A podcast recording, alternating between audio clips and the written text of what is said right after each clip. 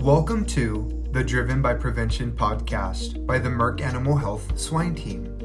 Merck Animal Health is proud to be your invested partner in the industry and is focused on solving your swine disease and reproductive challenges for better business and improved animal welfare, productivity, opportunity, partnership, wellness, all driven by prevention. Welcome to Management Considerations to Improve Breeding Herd Productivity. This National Hog Farmer Science Talks webinar is brought to you by Merck Animal Health. With us today are Dr. Kara Stewart from Purdue University and Dr. Aaron Gaines with Anatech. Uh, why don't you fill us in a little bit about your background? Great, so I'm starting my sixth year as an associate professor at Purdue University in the Animal Sciences Department. Uh, I have an extension and teaching position there, and I'm a reproductive physiologist for swine. Uh, Gaines. Uh, I'm a PhD nutritionist by training, uh, managing partner at Anatech. Uh, previously, I uh, worked with a couple production companies and a feed company. I've uh, been in the feed industry or the livestock industry for the last 20 years. With that, let's get into the discussion. Uh, productivity, performance, efficiencies. we hear the importance of reaching a sow's sow herd's weekly or monthly breeding target. Can you elaborate? Why is that so important? As you look at uh, hitting breed target becomes important because if you don't hit breed, breed target, uh, that impacts wean pig volume. So if you don't have the wean pig volume, uh, you can't sell the pigs. And so uh, there's an uh, opportunity there from a revenue standpoint. Uh, there's also some supply chain implications. So if you don't have those pigs to sell and you've got packer commitments, you've got a shortage in terms of your volume there that's got to be made up, whether that's going out in the open market and buying pigs. Uh, the other impact is on just overall production cost. Uh, if you don't have those pigs, uh, that if you don't hit that wean pig volume because you don't hit breed target, uh, you have less uh, less wean pigs to spread those fixed costs over. So inherently, uh, your wean pig costs go up in that scenario. Okay. Why do herds struggle with that? I would say several reasons. Um, you know, one of the reasons is a management component. Uh, as you look at uh, the opportunities on, on breed target, you know how many wean sows you're going to have uh, for a given week, so that can be predicted. Um, and then probably the, the wild card is just the, the gilt population of how well you're managing that gilt population uh, to know how many available breeds you're going to have out of that gilt pool. And so that really becomes a, a focus area as it relates to managing uh, for breed targets is the wean sow population and making sure that you're putting a lot of emphasis on that gilt pool. How does breed target impact, and you've kind of touched on this, uh, the cost of raising a weaned pig? Mm-hmm. Yeah, it goes back to, you know, you got a lot of fixed cost in a pork production system. And so if you got less wean pig volume, you have less pigs to spread those fixed costs over. So your wean pig costs go up. And as you look at profitability drivers, wean pig cost is uh, certainly a factor uh, that goes into overall system or farm profitability. Okay. Does gilt management, sow management, how does that tie into hitting that breeding target? I think overall you have to have a consistent flow of gilts coming into puberty in order to enter into the breeding herd. And so that comes back to having labor to do good heat detection and good puberty stimulation in order to get this large group of gilts ready. And like Aaron said, to know and predict the breeding targets that you need and how many gilts you need each week to be entering into the breeding herd is a real challenge. And having enough of those animals in puberty and ready to enter um, can be a real challenge. You mentioned labor. How does how do other factors play into that? The facilities, uh, the system itself. I'm going to go back a little bit on the labor side because it, it does get in the facility piece. And, and as we look at systems as it relates to focusing on that gilt, uh, in my mind, we need to make sure we're putting our best people on that gilt population. It's one of the most important resources for that farm to be successful. We can talk about sow mortality and lifetime productivity, but it all starts with that incoming gilt. And so a lot of times we don't always put our best people in the gilt developers, but we need to. We need to make sure that those people are trained uh, on all aspects of how to rear that gilt and make sure that that gilt is eligible when she's ready to go into the breeding herd. And so that's that's probably one of the biggest gaps I see in systems is just the, not having enough emphasis on that gilt population to be successful from the start. Uh, but as it relates to the facilities, there's a lot of variation. uh, within systems on how they uh, manage those gilts as it relates from a, as it relates to the facility. You've got some systems that have got on-site gilt development at the sow farm. Uh, in my mind, a lot of times that's ideal because that that system has been well thought out in terms of the facility layout, in terms of how much uh, floor space is allowed for the gilts, making sure that the feed system uh, is set up to be able to feed those gilts properly. And then you got the other situation where you've got off-site gilt development. And frankly, a lot of times those facilities were are wean to market facilities or grow finish facilities set up for conventional flow. Um, they don't work real well for multi-age gilts in terms of how you feed those animals. A lot of times those animals are stocked uh, fairly dense, and so um, that can impact growth rate of that, that female. And we know that we need to target a certain growth rate on those females to make sure that they're eligible to go in the breeding herd at the appropriate weight. And so facilities uh, play a big part in terms of getting that gilt ready to go into the breeding herd. Can you elaborate on uh, gilt eligibility? What's the definition of gilt eligibility? Um, I would say from a breeding weight standpoint, uh, that becomes really important. We want to try to target that, that gilt to be 300 to 325 pounds. Uh, where does that number come from? If you go back and look at some of the, the literature, uh, it looks like lifetime productivity is optimized when that gilt is bred at 300 to 325 pounds. As it relates to other factors, uh, getting a heat no serve on that gilt or a couple heat no serves becomes important uh, in terms of gilt eligibility into the farm um, making sure that that animal has been on full feed, uh, she's growing well, she's healthy, uh, making sure the animal's been entered in the farm correctly from a health standpoint, make sure she went through the proper um, isolation, acclimation. That acclimation is something that needs to be emphasized. The other piece is exposure to other animals, uh, some shedders. So, um, you know, your best shedders are going to be your younger parity animals not your older parity animals. So get your younger parity animals that are shedding some of those pathogens, uh, introduce those gilts again to build that immunity and allow time for recovery of those animals. Eligibility might start earlier and earlier if we can track females better. Um, so we also know that the development of the female's reproductive tract starts in utero. Um, and so selection of gilts uh, that maybe don't undergo certain in utero events, um, as well as birth weight. So we've had a lot of recent data in the past 10 years just correlating low birth weights to low productivity later delayed puberty um, and lower reproductive lifetime performance. Um, so the different selection time points before they even get to the GDU are also going to be important to make them eligible uh, to enter the breeding herd. And I think uh, birth weight and colostrum intake during that really early time frame right after birth is going to become more and more apparent that it impacts lifetime productivity. Okay. Now this seems very basic, and maybe we should have kicked off the webinar with this, but Basic terms, describing the cell reproductive cycle. So the sow's reproductive cycle is a 21 day roughly uh, cycle of events. Uh, it's all based around her ovary and how her hypothalamus and pituitary control her ovary. And so you can divide it into two phases, the luteal phase and the follicular phase. So during the luteal phase, uh, her ovary has a corpus luteum on it and it's producing the hormone progesterone. And during the follicular phase, uh, she has a large follicle which contains the egg or the oocyte, and she's producing predominantly the hormone estrogen. Um, so you really have kind of the estrogen events and the progesterone events. Um, so the LH and FSH from the pituitary are going to stimulate that follicle to grow and produce more estrogen. When she hits a peak level of estrogen, she stimulates an LH surge, um, which will then induce ovulation, and that's when the follicle will turn into a corpus luteum and she'll enter into that progesterone phase. Uh, progesterone is the hormone that's needed to maintain pregnancy.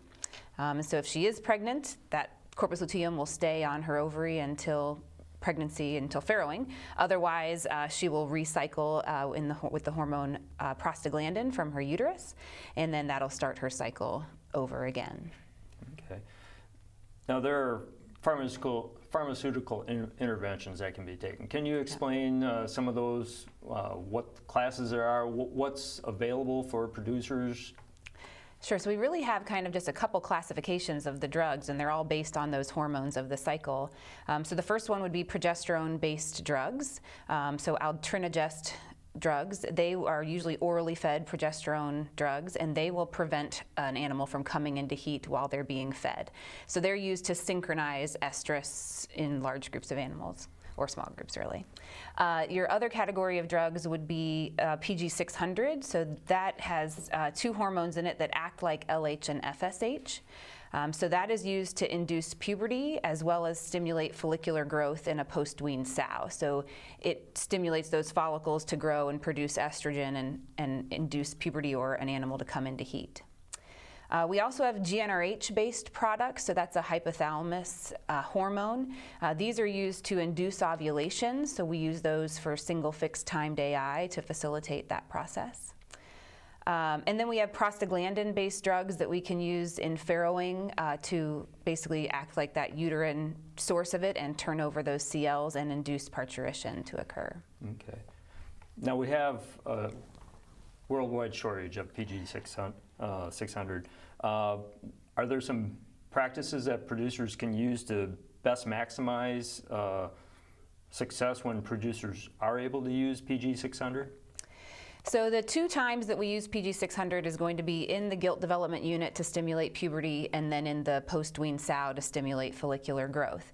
So I think in order to minimize the use, we have to kind of exhaust all of our other efforts to get the animals where they need to be without using the drug. So in the gilt development unit, that's going to come down to boar exposure. Um, and so appropriate, good boar exposure could talk about that in a minute here, but that needs to be conducted first, and then the animals that don't respond to boar exposure are the subset of animals who need to try the PG600 to get that puberty to happen. In the post-wean sow, um, you know, if they have a good feed intake and lactation and they come out of lactation in good body condition, there's really no reason to think that they aren't going to naturally stimulate their own follicular growth. And so you have some problematic sows, specifically in the summer infertility, when we see a delay in that development of follicles. Um, so a lot of times infertility or summer will decrease LH secretion. And so we may need to use a little PG600 in some post-wean sows in the summer months specifically, maybe also in some lightweight sows that come out of lactation in a low body condition, but it probably doesn't need to be used as a blanket treatment for, for all animals. Okay. Now you teased us with the boar exposure uh, sure. impact. The, uh, can you allude on that a little more? Yeah, so across the industry, I think we have a lot of variation in boar exposure methods in, in the gilt development units. Um, as far as some have absolutely no boar exposure and others have 24 hours a day, seven days a week boar exposure. Um, and so the rules of thumb are that more is usually better. Uh, we don't want a gilt to be reared with a boar constantly um, prior to puberty stimulation because that will actually delay puberty. But after about 160 days of age, we need to have really good boar exposure daily would be optimal. There is some data that even shows as much as a two-day break can start to delay her response to the boar. So ideally, we'd like to see seven days a week of boar exposure. Um, full contact boar exposure is better than fence line. Uh, full contact boar exposure allows the, the gilt to have all of her senses stimulated, not just uh, maybe some tactile or visual, but also be able to actually feel the weight of the boar and be more contact with his saliva. Um, so I probably would guess that in our systems today, um, maybe up to two minutes of exposure is about all that some of these gilts get in a day. Um, there are very few GDUs that maybe are putting a boar into the pen 24 hours a day, um, but the data has shown that each individual gilt needs about 15 minutes of direct boar exposure per day to stimulate puberty. Um, so managing that is really hard on like Aaron talked about facilities and labor, uh, that can be really challenging to get accomplished. The other part of boar exposure is the boar. So he has to be mature. Um, so the amount of pheromones he produces in his saliva goes up. And I think it's about 10 months of age where they really ramp up their pheromone production in their saliva. So we typically say we don't want boars to be younger than 10 months of age. And um, they have to be ranty and more interested in the gilts than feed on the floor or cleaning up around the barn. Um, and so a lot of farms are using some Meishan crossed boars, um, and I'm not sure how those crosses age at puberty and development of pheromone production in those boars differs, so I stick with the 10 or 11 months of age or better is probably needed. But a lot of of GDUs are going to bring in those boars with the gilts. And so they're usually actually a little on the young side to do a great job at at initiating puberty in the females. Okay. Is there a sunset? How old is too old for a boar? I think you want to just look at body weight size maybe. Um, sometimes you get older boars that tend to get a little bit lazy um, and so and then they get to be too big and they start to intimidate some of the gilts. So some really old boars and their body size gets big, the gilts actually get a little bit more intimidated and don't come up and initiate contact with the boar themselves. Um, so I would say we just base that mainly on body weight of the boar, just not letting them get to be too old. Two, two and a half years is probably a good turnover time. Okay. And making sure that uh, in that uh, with that boar exposure, make sure we're rotating those boars out and not using just the boars that are the most docile or the ones that the caretaker is their favorite boar. But we need to make sure they rotate them. Those boars get tired when they're going through those gilt development systems, and so we want that boar to be active and high libido and interested in the gilt, so we get good boar exposure. Mm-hmm. Um, the other thing that we see uh, is in these large pens with uh, heat checking is making sure that uh, we use more than maybe one boar in some of those larger pins. You know, one boar is going to be able to cover what 25 to 30 gilts. If you got a larger pin, you may want to consider running multiple boars in there. Uh, one of the challenges with that is making sure those boars can get along. Uh, they probably need to be reared together, so you don't have a lot of aggressive behavior between the boars. But that's that's something we see a lot of uh, is trying to heat check large pins with one boar, and, and he just can't get enough coverage across all those those gilts. So using multiple boars becomes important. Mm-hmm. But do it safely. And some of those offsite GDUs, they may not have the ability to change stocking density within those pens. So making sure if you do have some larger group of groups of gilts, that the boars can actually fit in those pens to have the interaction. Mm-hmm. One other thought is that it's it's in, it's kind of important to differentiate between a prepubertal gilt boar stimulation and a post-wean sow boar stimulation for just detecting heat to breed. Um, those are really two very different events. So while most people think about the need of, of boar exposure to be just for heat checking in a post-wean sow that takes you know several seconds, maybe a younger gilt or sow may take a few minutes to really lock up. Um, that boar exposure fence line is usually adequate and it's a short amount of time that those animals require. Puberty stimulation is very different. That is actually helping the animal develop the ability to produce GnRH in their brain and have all of the subsequent effects of follicular growth and ovulation. And so that actually takes a lot more stimulation. So the amount of time that each individual animal in that pen requires in boar stimulation for puberty is much greater than a sow for heat detection. And so I don't think we do a very good job of that in most gilt development units to get each individual animal a set amount of time with the boar. Okay. And we talked about recording, um, you know, recording the animals that actually have an observed heat no serve. So if we start heat checking six weeks prior to breeding, making sure we get those animals recorded on which animals had a heat no serve. And that information can be used uh, for breed prediction. So we go back to not hitting breed target.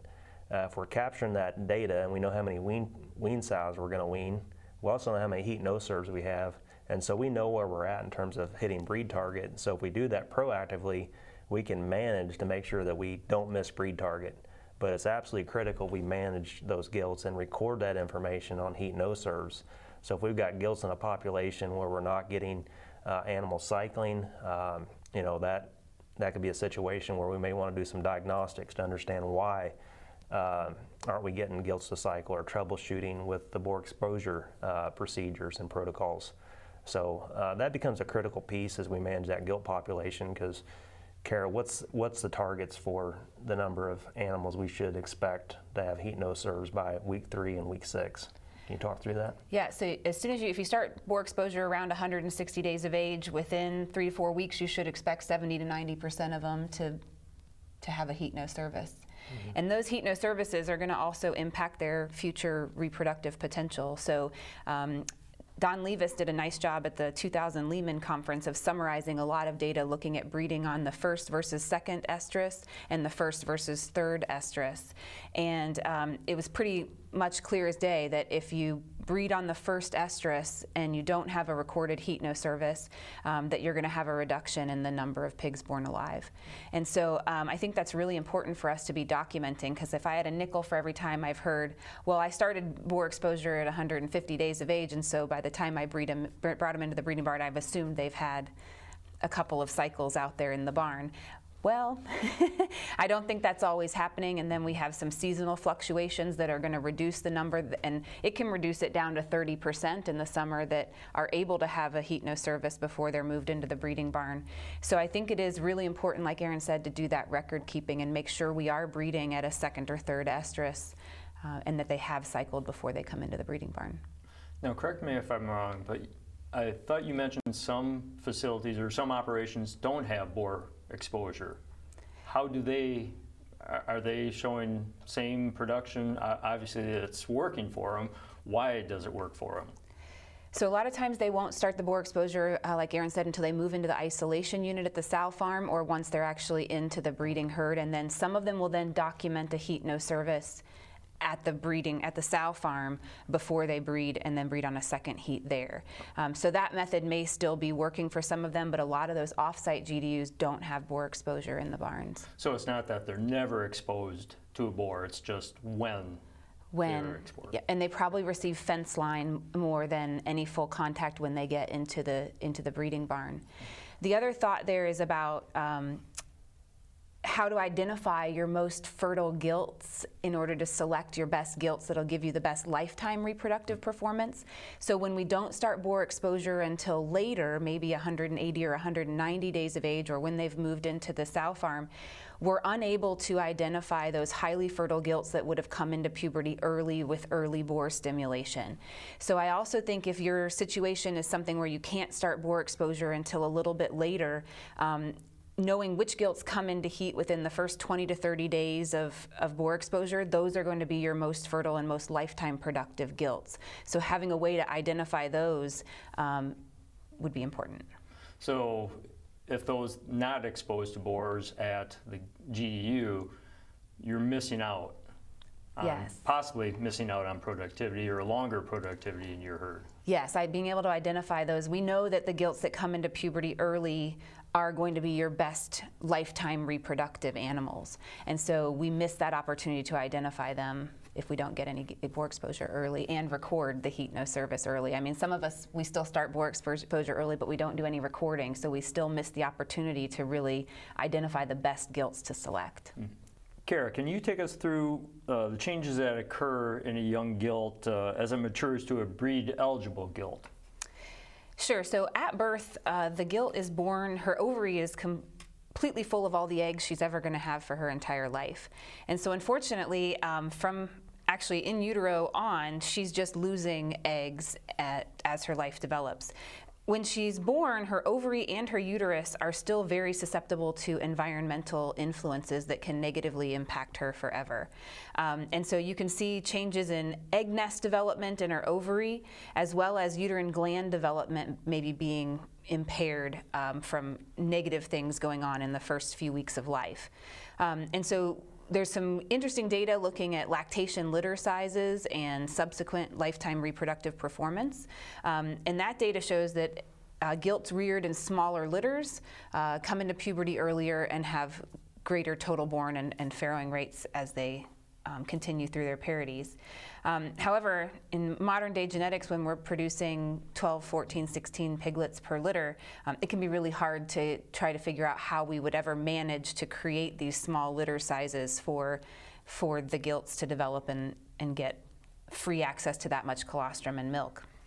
Um, so I think that, that, we have a lot of work to do in terms of um, early piglet management to try to determine how we can increase colostrum intake and get all of our gilts, especially replacement gilts, going at, at a really good rate prior to weaning. Um, once we get past weaning, it's about health and, and growth without any big chunks of negative time in there. So, I mean, we really just feed them to gain weight and, and grow. We assume their reproductive tract is doing the same thing and growing and maturing with that animal. And then once we get around that time of puberty, it all comes down to that boar stimulation and really starting to get them to come in. You can do some other things like transportation of the animals, which can induce puberty, um, but we're going to have just management to get them to come into puberty early. And those early, identifying those early ones are the most eligible animals. Mm-hmm. We hear a lot about uh, seasonal infertility issues, uh, and who knows what uh, each summer is going to bring, but uh, there are issues brought up. Can you define uh, what that means and what are the impacts on overall sow herd productivity as far as the seasonal impact? So the majority of what I see as seasonal infertility is the impact of heat stress. Uh, probably photoperiod, genetics, nutrition also play a little bit of a role, but the majority of the impact on the animal comes from the impact of heat. Um, so when a animal, any animal gets hot, uh, the first thing they try to do is dissipate that heat by shunting blood away from their core to the extremities. And when that becomes ineffective, then they begin to pant. And as soon as we see panting in an animal, we can expect a reduction in feed intake um, and all their metabolic requirements are going to go up while their feed intake is going down. So you can imagine that that's going to have a, a big impact on them from a metabolic and growth and everything standpoint. That blood that diverts away from the core means that the reproductive tract and the intestines also lose some blood flow. And when that happens, you have some um, hypoxic type events that go on where we get leaky gut syndrome. Um, and so that has other downstream impacts as well in terms of nutrient absorption and, and things of that nature. Um, on the reproductive tract specifically, when we do that shunting of the blood away from the reproductive tract, we start to see some in the female things like decreases in egg quality and reductions in fertility. In the boar, we see changes in sperm production and semen output. Um, so there's a lot of changes that happen physiologically in the animal f- as they respond to the heat. Are, are, there nutritional things you can do to overcome, uh, kind of conquer the, uh, offset the seasonal infertility issues? I would say uh, yes, there is. Uh, as we look at seasonal infertility, a lot of the emphasis that I see is put on that period from weaning to breed. But really, you got to go back into lactation and, and understand what happened during that lactation period that set that animal up, maybe for some issues once that sow's weaned. And so, uh, from a feed management standpoint, there are some things we can do. Uh, ad libitum feeding, uh, but feed intake is absolutely critical uh, during that lactation period. Um, you know, as you think about things we can do to drive feed intake, uh, particularly during that, you know, during the hot summer months um, or going into the into the fall months. Uh, water is another is a good resource uh, from a wet dry feeding standpoint. Uh, wet dry feeders have to be managed though. A lot of times what we see is uh, with wet dry feeders, they're not managed very well and you got a lot of flooding of the feeders and feed wastage and and also you can get spoilage if if they're not cleaning those feeders out. The other factor there is wastage, so they've got to be managed, but uh, there's good research on wet dry feeding to increase feed intake and, and gilts and sows uh, in lactation.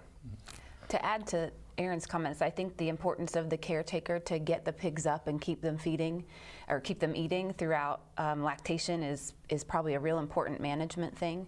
Um, I think there's also a few research trials that have looked at different feed additives and things we can mix into the feed during the summer to try to improve or kind of mitigate the impacts of heat stress. But my personal opinion is we, as an industry, we really need to focus on removing the heat stress event, not mitigating the downstream effects of having the animal undergo the heat event. Mm-hmm. Um, so that comes back to some facilities, airflow, um, drippers, everything that we can think about to try to not have the animals undergo the heat stress in the first place is where we need to start to focus. Okay. And then when you hit those hot summer months, is making sure that you know your environmental controls and your environmental equipment is working properly in that facility. And then also, um, you know, looking at like the parity one female, those animals are you know going to be very susceptible to to having lower feed intakes, uh, losing body weight loss. If you look at the research uh, sows that lose more than 5% of their body weight in lactation, we know that's going to impact reproductive performance, uh, wean to service interval, total born, and farrowing rate. And so we need to really uh, mitigate any losses in lactation because if, if we see that animal losing weight in lactation, that's just going to set us up for negative consequences as it relates to reproductive performance when we get her back uh, in the wean row.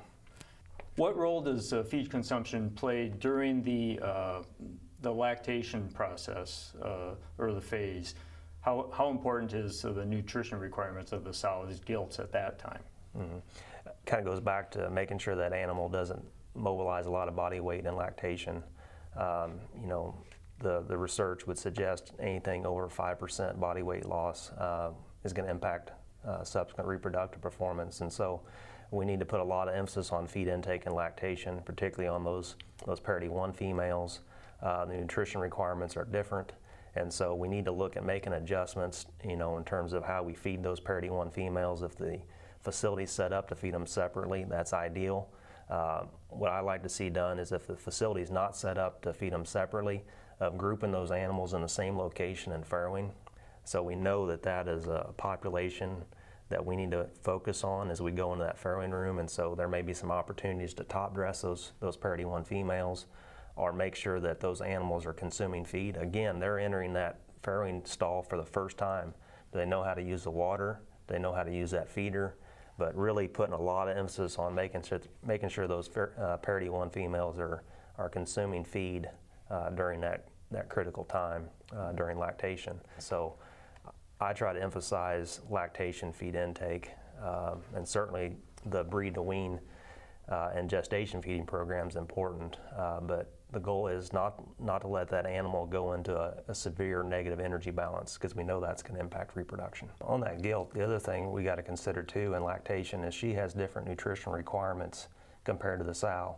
Uh, we got to remind ourselves that she's still growing.